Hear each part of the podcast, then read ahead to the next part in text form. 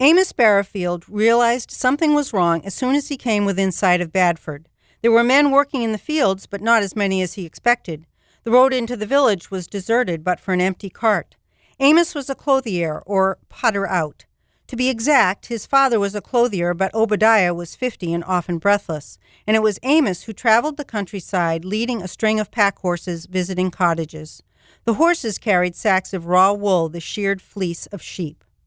I'm Betty Martin with Martin's Must Reads, and those are some lines from the second chapter of Ken Follett's newest historical novel, The Armor of Light.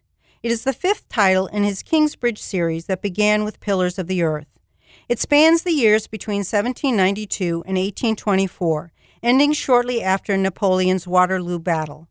Kingsbridge has become known for its cloth, and most of the people who live there are involved in this industry. The book follows several specific families, some who work in the factories and others who own them.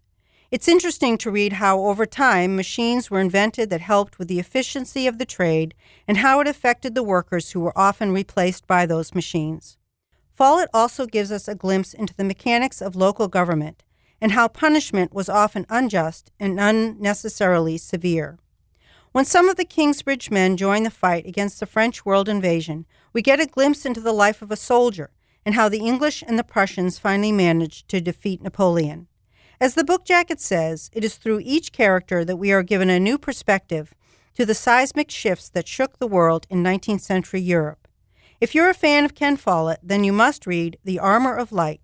I'm Betty Martin. For more of Martin's Must Reads, visit krcu.org.